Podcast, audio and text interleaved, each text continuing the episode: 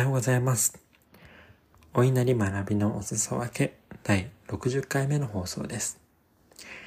このポッドキャストは アイティー スタートアップの シーシーオー エヴァンジェリストを務めたり、対人支援を行ったりしております。スタートアップ伝道師こと私お稲荷が日々の学びや気づきをお裾分けする番組です。本日のテーマは感情を意識的に伝えるです。私、お稲荷は今、フルリモートで働いています。働いている会社がふたつあるんですけれども、いっしゃはもう札幌に本社がありますので、物理的に行くことができないと。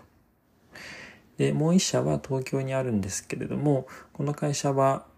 あのそこまでたくさん稼働をしていないというのもあってですね、まあ、移動時間とかも含めて、わざわざ会社に行かない。オンラインでミーティングをしたり、テキストでコミュニケーションをすることによって成り立たせているというところでございます。そういう形でフルリモート体制なんですけれども、気をつけていることがありまして、それが情報を共有しまくること、感情を伝えることです。リモートだとどうしても顔を合わせる機会が少なくなりがちです。その結果何が起きるかっていうと、どうしてもですね、コミュニケーションの量も質も下がってくる。これは疑いようもない事実なんじゃないかなというふうに思います。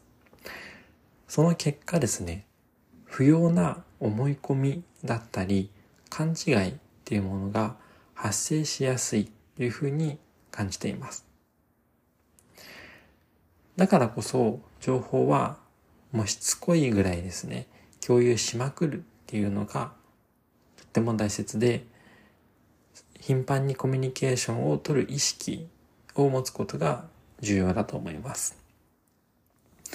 そしてその時にですね、情報だけじゃなくて感情も意識的に伝えるといいかなというふうに思います。当然仕事に感情が不要な部分はいてあるとは思うんですけれども、まあ、とは言ってもですね、やはり人間ですし、モチベーションだったり動機づけに感情は必須なんじゃないかなと個人的には思っています。なので、もし何かモヤモヤしていることがあるなら思い切って伝えるべきですし、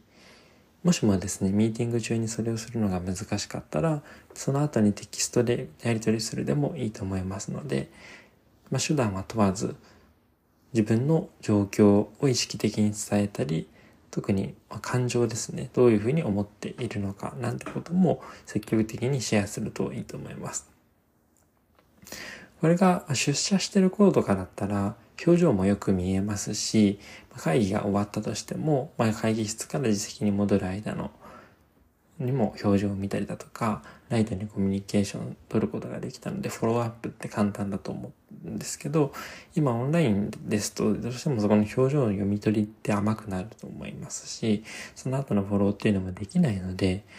このあたりは、あの、ミーティング中になるべくやる。そして、溢れた場合はテキストでもいいので、伝えていくってことが大事だと思います。実際に私お稲荷も、まあ、先日ですね、久しぶりにちょっとネガティブな気持ちになる出来事があったんですけれども、その結果の原因としてはやはり情報伝達不足だったかなと思うんです。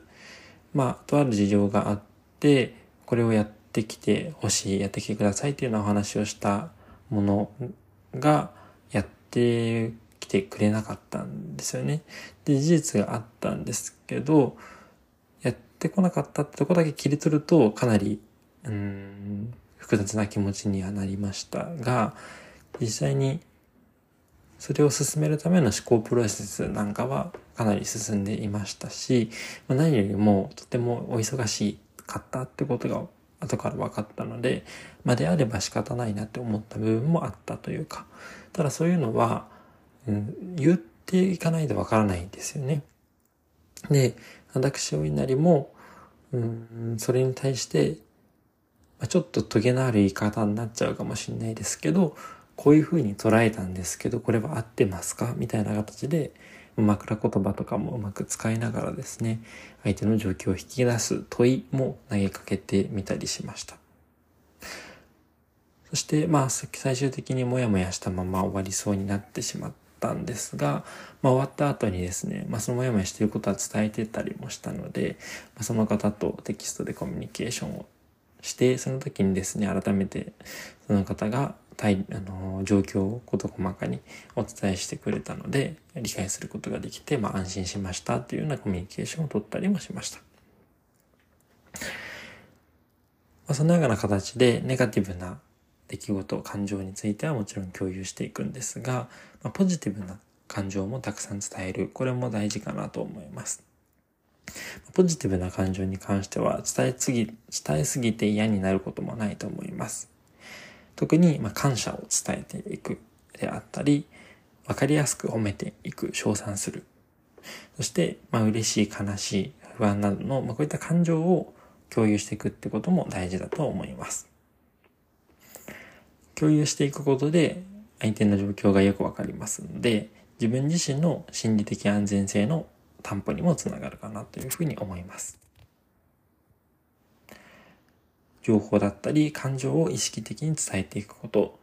これは普段から意識すると良いですが、リモートの時は余計に気をつけていきたいなというところでございました。さて本日は感情を意識的に伝えるという話をテーマに、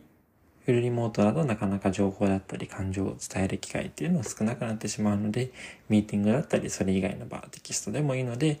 情報、感情は積極的に伝えていきましょう。そうすることによって相手の状況もよくわかるし、心理的安全性にもつながっていくと、働きやすさが生まれてくると、スムーズに仕事ができると、そんなお話をさせていただきました。面白かったよという方はフォロー、高評価、Twitter での拡散などご協力いただけますと嬉しいです。貴重なお時間をいただきましてありがとうございました。それではまた明日の朝お会いしましょう。